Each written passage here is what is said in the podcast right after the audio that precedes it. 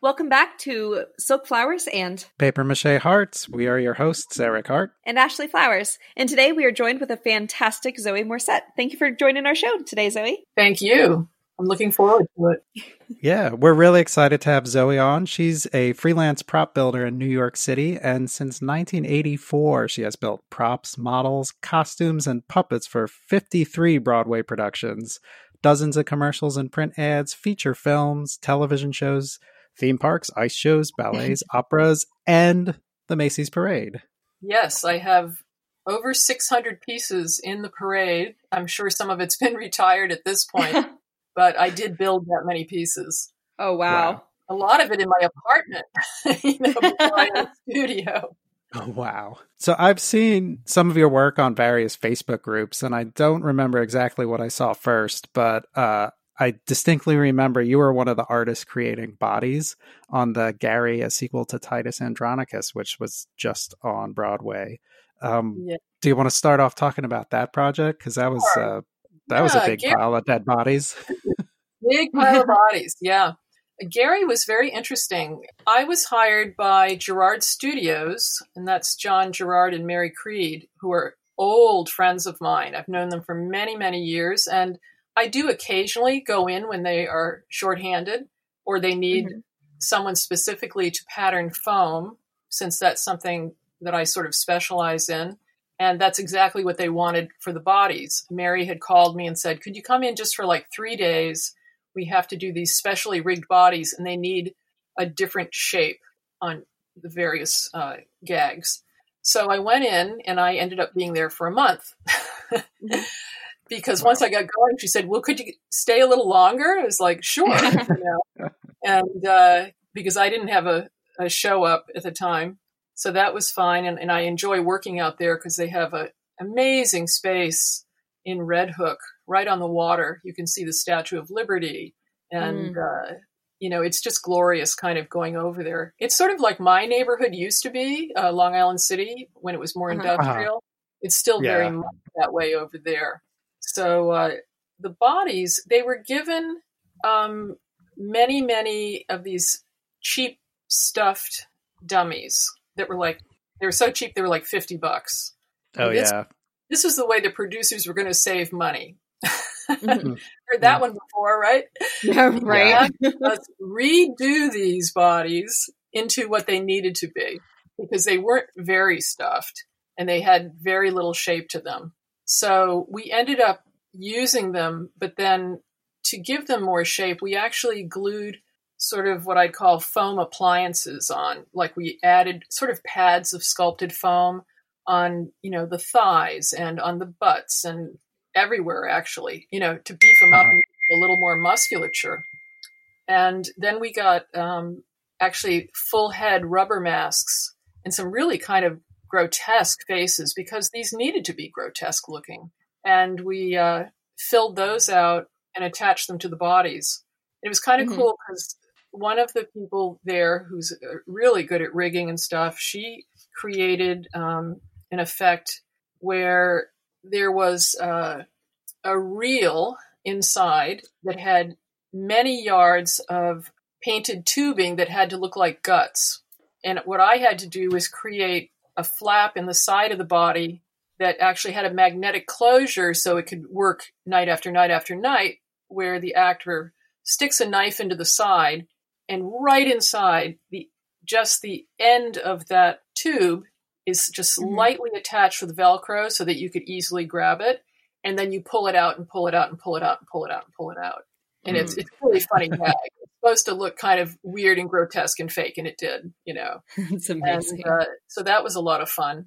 And then another one, they had to um, bleed, and they had to pr- work out with bladders what was the right amount of blood, what to use for blood, um, because you know there's always the issue of costumes getting stained and all of that. Mm-hmm.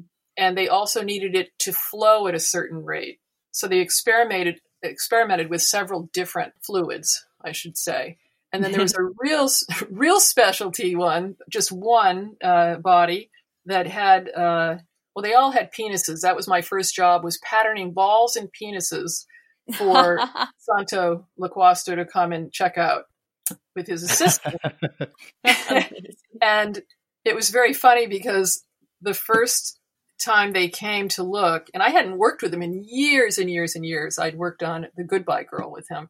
And uh, they look at my sample, and both guys are kind of like, that's kind of big.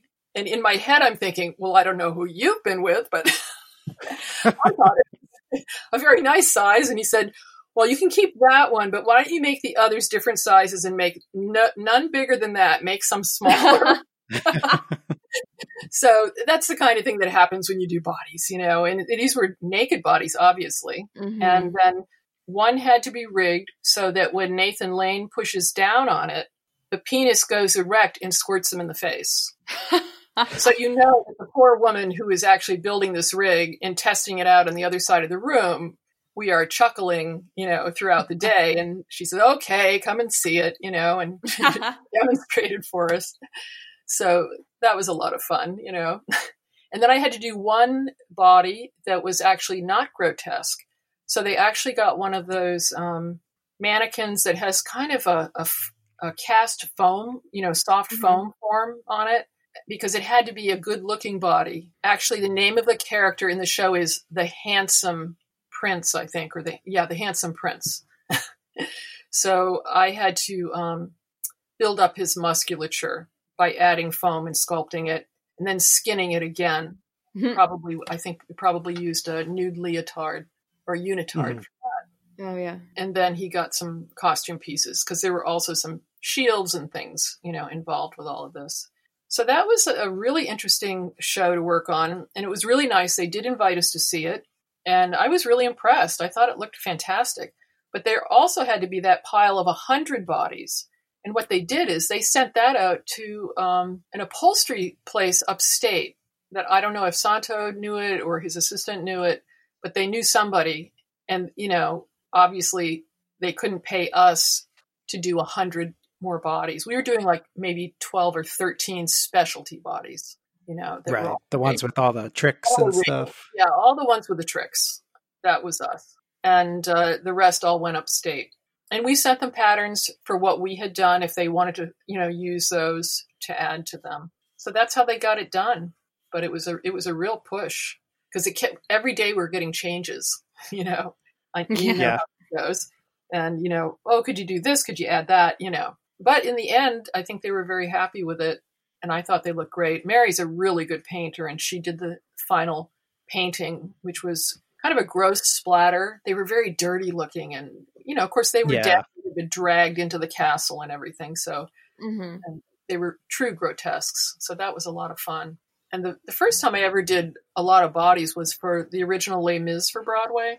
I was working at uh, McHugh Rollins MRA in Brooklyn, which was the biggest prop shop in New York back in the mid 80s. Mm-hmm. And we did the entire prop package, everything from dead bodies to breakaway chairs to leather satchels. You know, you name it, we built it if it was a prop. We had a big crew, nice big craft crew, you know, carpentry, welding, everything. And that was fun because I had to develop a body that looked very realistic. And Berman's in London, who's known for their um, uniforms, were going to make the uniforms. So we just had to do the bodies.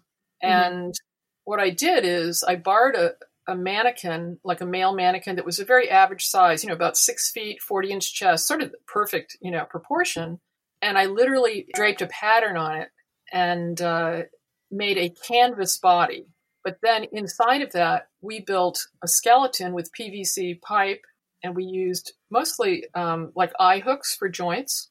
But uh-huh. every, everything had correct rotation, so nothing could over rotate. So there was a stop at the elbow I worked with the head carpenter and he developed a round ball joint for the knee and oh, cool. pivot. It was really cool. Then we did uh, life cast rubber heads and hands. And I could just do a simple foot because they were going to be wearing, you know, boots or something. But then after we got the perfect bodies, we had to do five for each production. So once we did the tours too, it was five for every show. So they mm-hmm. couldn't all look identical. So Liz Goodall, who was sort of one of the head craftspeople there, she was very good at painting and wigging and stuff. So she changed up all the faces, and then I added foam parts. So one guy had a bigger gut, one guy had bigger pecs, you know, bigger arm muscles, whatever. And Mhm. then we had to send all those measurements to London. And it was kind of fun because, of course, they needed a name for each dummy. So we named after people we liked or didn't like particularly, Oh, that's so funny. what the dummy looked like. so it was like Jacques and, uh, you know, Michel or, or whatever and because they had to label the costumes. So Mhm. that was a huge project. But you know, those kind of shows you usually have months, like three, four months maybe to work on, or even longer Wow. sometimes, depending on the show. They start so far ahead because they have to. You know, Mhm. that was a lot of fun. And in fact, John uh, Napier, the designer, came in, and he was lovely. It turns out he was he was a sculptor, and he never saw a live show till I think he was in his twenties. And here he became this huge designer, you know, in England and Broadway. And he, I was going to make the um, the tricolor, the huge wool serge tricolor that hangs on the back of the stage. Yeah. And so showed me the black and white photos to show me what they had done in London. And the way they had constructed it, there was like a, a burlap strip across the the top that normally would, you know, be on the inside, and then there, there were tabs to hold it onto a pole. But their top was like flapped over so you saw the burlap. And I said, You want me to make it just like that? he said, No, no. He said, Make it, you know, make it pretty. And he said, No, Uh-huh. exactly. And that's something you always have to check because I have gotten uh, drawings sometimes, and you know, usually they're drafted on the computer these days, hmm and some people don't double check their measurements sometimes. Oh, yeah. We were doing, Yes. yeah, we were doing um, a brand new Nutcracker for the Joffrey Ballet, doing huge, wonderful props for that for that whole show years ago. Same studio, um, MRA, and I had to do a four foot, a giant teapot. We were going to get the ball, the fiberglass ball from Seal Fiberglass, because why reinvent the wheel? right. A four foot ball or sphere. And what I had to do was to sculpt the handle and the spout. And I'm looking at the drawings and I'm, you know, I'm looking at the elevation. I measure like how far the tip of the spout is from the ball. But then I look at the plan view and it's a different measurement and it's the same piece. and I find that Mm. people who, especially people who don't sculpt or work in 3D, this is where they slip up a lot because I can only sculpt it one way. Which way do you want? You know? Yeah. So I brought it to the attention of the assistant designer, and I think he's the one who actually had done it, you know, because I'm like, where do I go from here? You know, this is like hundreds of dollars worth of urethane. so that that's happened a lot over the years, actually. So Yeah. You had that stage directions article a few months back where you talked about the uh, the donkey on Shrek and some of the other cool props there. Um, Yeah. Tim Hatley did a fantastic job designing that costumes and scenery, and uh, I really l- liked uh, working on that show. The donkey. Now, this is interesting. It might be interesting for younger people who are wondering about bidding. I know that I'm bidding against several other studios, depending on the show, but especially on a big show or a Disney show. And I know sort of the level that some of those studios bid at. And, you know, a lot of them are really good friends of mine. I'll be bidding like against Jerard Studios, for instance. Mhm. And I really, really wanted the donkey. And I knew that my friend, one of my friends, would also be bidding on the donkey. And I know that our bids are always really close. Well, there was another piece that was so perfect for his studio and not for mine. First of all, because he has bigger doors and it was a big piece. And so I purposefully I didn't bid at all on the large head of Farquaad, mm-hmm. and I originally had put my bid down for the donkey, but before I turned it in, I cut my bid by five hundred dollars, hoping to Mm. just undercut my friend. But I thought he'll get the head, you know, and that's exactly what happened. He got the head, I got the donkey, nice.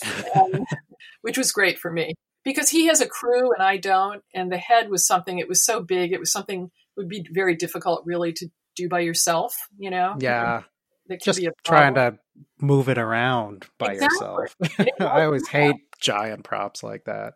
And also, you know, like when I do um, what I call wearable props. You know, the costumes I do are not clothes. They tend to be really dimensional sculptural things, you know, like the Saturday Night Lives or the 30 Rocks. And if you don't have someone to spot it on you, like, you know, if you're trying it on, or sometimes, like you said, if it's so big you need to have two people, it can be really difficult, you know. Mm-hmm. So, but the Shrek donkey was interesting. Um, the way I usually start is I need a model, you know, a maquette of the item. Mm-hmm. Um, you know, usually you would sculpt that in a, whatever scale you want, but I was able to actually find the donkey toy online on eBay. Uh huh. So I bought Donkey. It was much faster than trying to sculpt a little donkey. Yeah. And then I um, pattern the miniature. Then I just blow up those patterns, and those are my foam patterns. And the thing about Donkey, he had to be as light as possible. Um, he was the width was about 43 inches from nose to butt end, mm-hmm. and I got it down to seven pounds. The whole thing. Oh wow! It was really light, and this was going to be a a dummy that was going to be dropped from the flies at the beginning of the show. If you remember the movie, Donkey Falls from the Sky. Mm-hmm. And that's how they were going to start the show. So it's kind of a big laugh moment. And they originally um, opened it in Seattle, I believe. And they, I know it got a huge laugh, they said. And uh, it got dropped into a pit. And they were trying to debate how, the, you know, we're going to drop it on Broadway. First, it was going to be into a big open tree stump or whatever. But that wasn't my issue. That's a scenic issue. So I'm just yeah. making a donkey. So no one was ever supposed to get under the donkey where it was falling. But in mm-hmm. case someone was in the wrong place at the wrong time, I had to make sure there was nothing in it that could possibly hurt an actor. So yeah. there isn't a single piece of metal or hard anything inside of it. It's all um, patterned EverDry for the body. EverDry foam is actually boat cushion foam. It's mm-hmm. one of my favorite things because it lasts for years before it will oxidize. You know, regular oh, yeah. foam will turn to dust, but this stuff yeah. is amazing. You can pattern it, you can sculpt it. It's you know, it's an aerated foam, but it's very stiff and really holds its shape. And then what I did is I took Ethafoam rod, like maybe a five or six inch diameter piece, and did a rod between the shoulders and the hips. So that kind of stabilized the shape. Mm-hmm. And. The head was sculpted solid out of um, what we call ELE packing foam. It's what's in a camera case, that dense gray foam. Oh, yeah. But if you're sculpting by hand in foam, in flexible foams, you want a foam that's very dry and not rubbery. If it's rubbery, it'll bounce off of your blade. Right, yeah. Particularly like um, the upholstery foam. Just the regular yeah. upholstery, yeah. Yeah, it's too rubbery, you know? But mm-hmm. the other foam is real dry and you can just slice through it with a blade. It's beautiful. You know, I hmm. use mm. um, Personna blades. I have a custom brass handle with a set screw so I can get better leverage. And uh, and I also use the um, the Olfa snap off knife, but it's not one you can find in stores. You can only find it online. It's got a narrow blade. I think it's about three eighths inch, but it's a mm-hmm. 30 degree angle and it never snaps off when you don't want it to it never breaks off accidentally, which is mm-hmm. you know, unlike the 60 degree ones. Yeah. So what's nice is because the blade's so thin and long, you can extend it and you can actually cut curves and stuff. You you can really do nice stuff with it, and it sculpts that foam beautifully.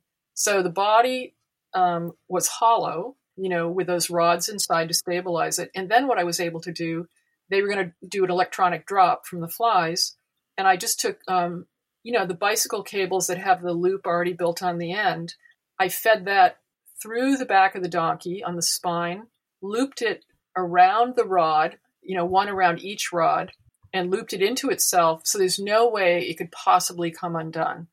And then that was fed to just outside the donkey's spine. And I kind of hid it in um, his mane. I did a little short, scruffy mane that's uh-huh. actually solid. But what I also did is I inset a large zipper into the spine because I know what happens to my props once they leave my hands. If someone on the show is trying to fix something, it can get destroyed. Yep. First of all, they didn't build it. They don't necessarily know how it went together. And some of them just don't have the craft skills, quite frankly. you know, some of the people yeah. running shows when they try to repair stuff. So I thought, I'm going to put a zipper in it so all they have to do is unzip it and they can see the whole inside. If they Mhm. ever want to change out the cable or anything, they could do that.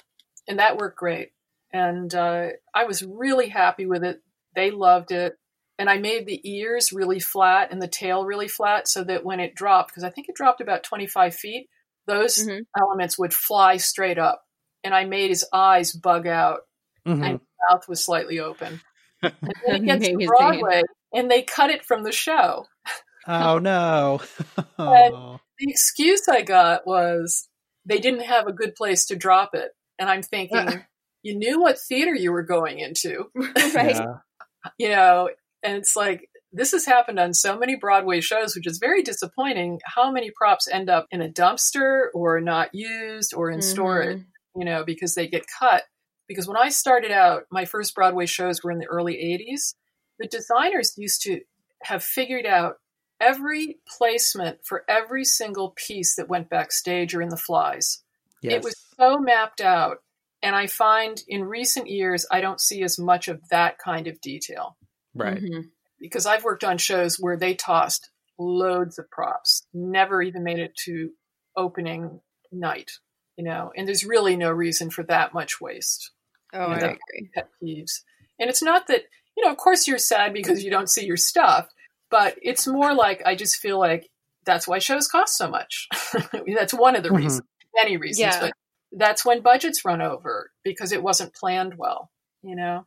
And uh, when you know, when you work either in a university setting or you're working regional or off Broadway or off off Broadway, you don't have that kind of money to waste, you know? And I think sometimes in the smaller theater settings, people are so much more careful about what they're doing, which I really Yeah. appreciate, you know, because I was just doing a university job and, you know, you have a budget. That's Yeah. it. You have twelve dollars for props, and you have to buy the batteries. So right. Yeah, there's exactly. eight. There's eight dollars. Yeah, Yeah. exactly.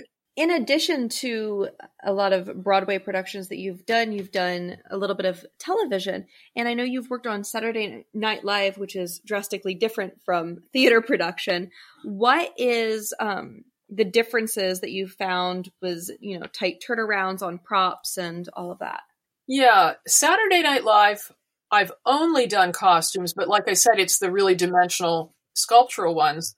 And for 30 Rock, you know, it's the same designer. Tom Broecker is the costume designer for both shows. And that's how I got 30 Rock because I was already doing SNL hmm you know, as an outside vendor because they have someone there who I've known for many, many years who's sort of full time, who does a lot of their props and costumes, but sometimes they'll have a skit that's very proper costume heavy Mm-hmm. and he can't do it all. And then they, they have a list of vendors and they know everybody won't be available because they're calling you a couple days before it's due.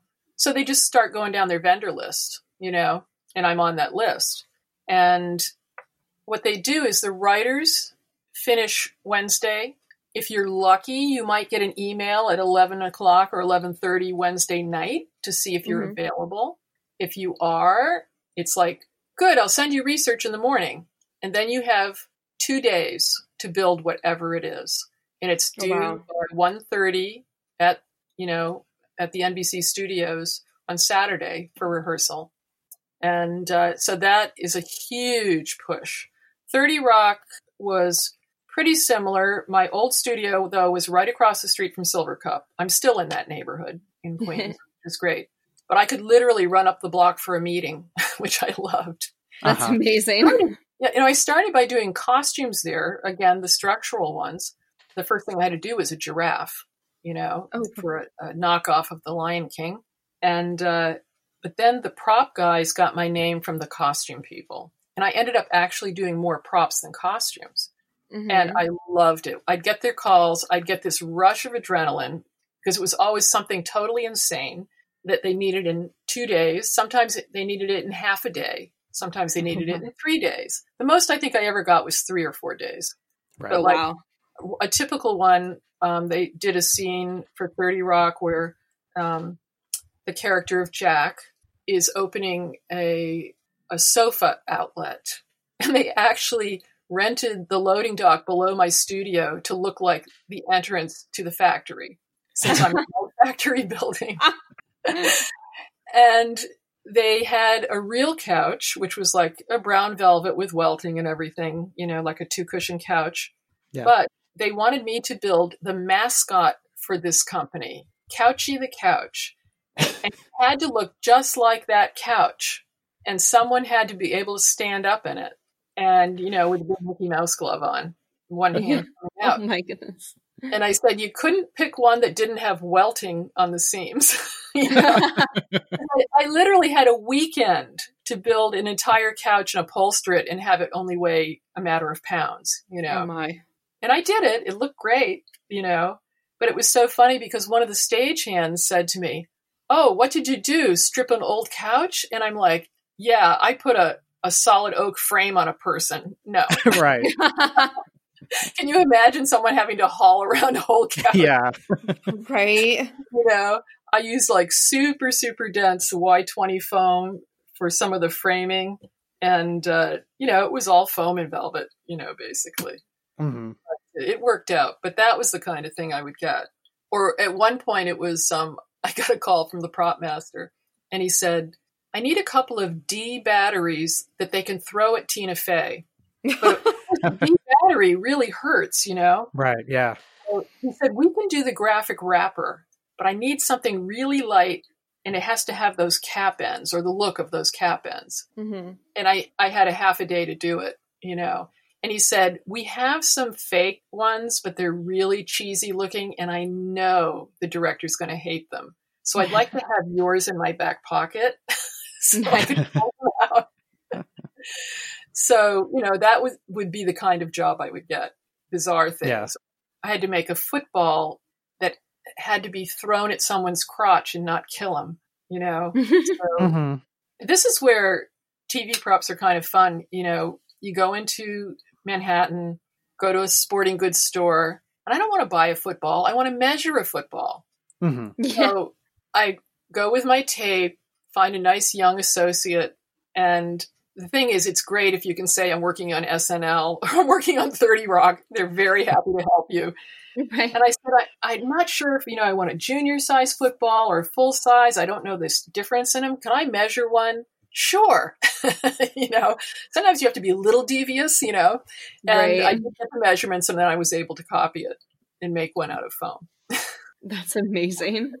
And was uh, Unbreakable Kimmy Schmidt the same team as that, or how did you get? you get Yeah. some props for that. Tina Fey is very loyal to her crews. And so she Yeah. brought over uh, several of the costume people and also the pr- head of props. And that's how I ended up getting work on that show, which was just over the bridge from my neighborhood in Brooklyn. So I could literally uh, just take the bus over the bridge with whatever I had. And Right. that was really fun. I did some fun props for them. Like I had to do a, a realistic looking, um, two actually large turtle shells that the little rich boy and his friend were going to wear as if they were playing Ninja Turtles. But then Uh-huh. someone was going to come up to him and say, "Oh, where'd you get the cool shell?" "Oh, my father bought it in Madagascar." You know, so it had to look like a real shell. You know, so Mhm. that was a pattern foam, burned in, incised some lines, and then a paint job. Unfortunately Mhm. for me, I um, I went over, did the fitting um, because I had the basic shell made, and on Mhm. my way home, I got off the bus, and there was a bad place in the sidewalk, and I tripped and broke my clavicle. oh no. Oh no! Right. And had to go to the hospital. I didn't, did I go to a hospital? No, I actually just went to um, the doctor first to make sure it was broken. And then they put me in a sling, but I still had to deliver in another day. So I went back to my studio and I managed to finish the sculpting with one hand and paint them both left handed. But I'm somewhat ambidextrous. I'm I write right handed, I throw left handed, I can paint and sculpt left or right. So I Mhm. finished painting them with my left hand, but of course they're sliding around because I can't grab them with my other hand. but I called and told them what had happened, so they were nice enough to send someone to pick them up, so at least I didn't have to deliver. But I got them Right. on, Nice. and then they cut the scene. Oh, Oh, yeah, yeah, you know. But um, a lot of the TV stuff, um, just like with theater, it's knowing materials. Um, Mhm. Like with Kimmy Schmidt, there was an issue of uh, I think it was the first episode or the second, she has to make a scarf out of her cellmate's hair, auburn Mhm. and black. And they had called me. I say, Kevin, you know I don't knit. You know, call Chris Bobbin. She does professional knitting and any kind of needlework, right? So they called Chris, and uh, she did what I would have done initially. She got some long wig hair and tried, you know, crocheting it or whatever, but it was too slippery Yeah. and they didn't like it and they called me back and i said if i could weave it like a pot holder because they wanted squares you know of alternating colors i said Uh-huh. i could do that and i could use um, crepe hair because crepe hair is actually Mhm. pure wool and it's Mhm. not shiny or slippery and they and so i did a sample i had some in my um, bag of hair as we all have some right. and uh, they said, "Oh, that's great, that's great." And I was lucky that Alcone is in my neighborhood, you know, the makeup supplier, Yeah. and they also have things like wigging and stuff. And they had um, crepe hair by the yard, which is very hard to find. Usually, you know, you go to a Halloween store or something, and you can only get a yard or two. Yeah. Mhm. I wanted a lot, so I was able to buy yards of it. But it's all kinky because it's got that thread in it. So I had to steam out about 120 feet of it. Thank God I have a steamer. you know? Uh-huh. And I bought it for another job where I was like, I'm not going to iron 100 costumes. I'm buying a steamer. Uh-huh. And every tool ends up being really useful for other jobs, you know. So I uh, ended up doing that and steaming it out, wove it, and Tina loved it. She just wanted That's us to add print, which was no big deal, and uh, and they were able to use it. So that was great. That's awesome. And then I was thinking about on Shrek, some of the other stuff I did for Shrek that was really fun. I had to do his giant martini glass. Oh, right. And I actually found a plastic 48 ounce martini glass online. You know, I had to buy six of them, which was fine because I knew I'd be replacing them. And it had to look like he had used a funnel and, you know, so I had to cut the stem off and cork it and then make wire legs that look like twigs that were attached to it. And then usually when I do drinks, um, you know, for Broadway, we never actually have liquid in something unless someone actually has to drink it. It's almost always a coating on the inside of the glass, or it could be a resin fill. Mhm. So for this one, I actually took um, like bathroom caulk and I stained it with um, that fake stained glass stain, and I made this Mhm. really gross kind of green gook, and I smeared it around the inside of the glass, up you know to about an inch or so from the top, and then I made. They didn't want an olive; they wanted an eyeball as an olive with a. Tw- so I I did a ping pong ball, you know, painted it up, uh-huh. painted the bottom half of it with that same green. And then when I stuck the pick through it and attached it to the glass, I made it so it looked like the bottom of the olive was Mhm. sitting in the liquid, which wasn't really there, you know, just Mhm. to push that that visual. And it worked out really well. It worked out really well. It was the opening of the show. He grabs the glass off of the um, mantelpiece, takes a sip, tosses it into the wings. And of Mhm. course, someone is supposed to catch it, but that didn't always happen. So Right. I would get um, a call to, you know, do another one. They always had a backup, though. they needed Uh-huh. To. Yeah. But that was a fun piece. And uh, That's I actually did, a, and I did signage for them too. There's a scene where there's kind of a parade of signs going by upstage, and uh, oh, I know, I had to do a pigs at work sign, and I called the assistant and I said, I still don't, you haven't sent me any, you know, image for that, and they were so busy because there's so many props in that show. He says, well, could you do it? I said, sure. So that was really fun. I actually got to design the image, and so I looked Oh, up nice. men at work signs and I altered it and made it a pig at work, like digging into a pile, you know, kind of. Mhm. And I got real signage material, the um, the glowing orange, you know, stick on film that you can use for actual street signs, Yeah. and did um, black on top of that. And so that was a really fun little, you know, design thing to do. I had a great Mhm. fun with That's because you know. Broadway technically the um, scenic designer is the prop designer. Now, sometimes you'll get incredibly detailed drawings that you'll be given, you know, like at the bid session, but Mhm. sometimes it's it's almost all verbal, almost. Mm. You know, especially if it's someone you've worked with a lot, they'll say, "This is what we need. This is how big it has to be." You know, so there's not always a drawing, and you know, so it's a lot of research, a lot of research on materials and images, and that's what I love the computer for. That's right. thing is for photos of things. Yeah. And I also keep a hard file. I'm big on backup. I'm, I'm really big on hard files. I started collecting animal pictures decades ago, and I have a file just of different animals because I end up sculpting and making a lot of animals. Mhm. And uh, I used to get Natural History magazine. It's a wonderful reference because they have, if they do an article, say, on a fox, they will have every angle photographed of that fox. Yeah. And you might think that you know color in your head, but you don't really. You really need to look at a photo. There's probably 10 different colors in a fox's fur, Yeah. you know. So all of those references, when I sculpt an animal, I literally put a board in front of me, I tack up all the pictures, and I Mhm. constantly refer to them as I sculpt or as I paint or as I fur. yeah. And that's a big help. Yeah, and it's hard to find that if you just do Google image search. You'll have like one picture and then another picture of a different fox. Yeah. Yeah, and the thing about the magazine, they're gorgeous photographs. Oh yeah. And, you know, printed on glossy paper, taken by fabulous photographers. Yeah. you kind of can't go wrong. And so, and then if I do download something and print it out, that just gets added to that hard file, and that file just Mhm. gets bigger and bigger. Because I find that well, you probably know if you've done display and you've done events and you've done theater and you've done television and you've done film, there are certain animals that you will do more than once. I have done horses, I have done cows, I have done penguins, you know, Uh-huh. and they come up. yeah. It's really funny. Oh, So it's Well- good to have all those patterns and research and everything. Right, yeah. so Yeah. true. Well, thank you so much, Zoe, for sitting down with us today. Um, don't worry, everybody. We're going to have Zoe back on next week to chat a little bit more about freelance life in New York and all the business side to that, and a little bit more stories on some props she's made.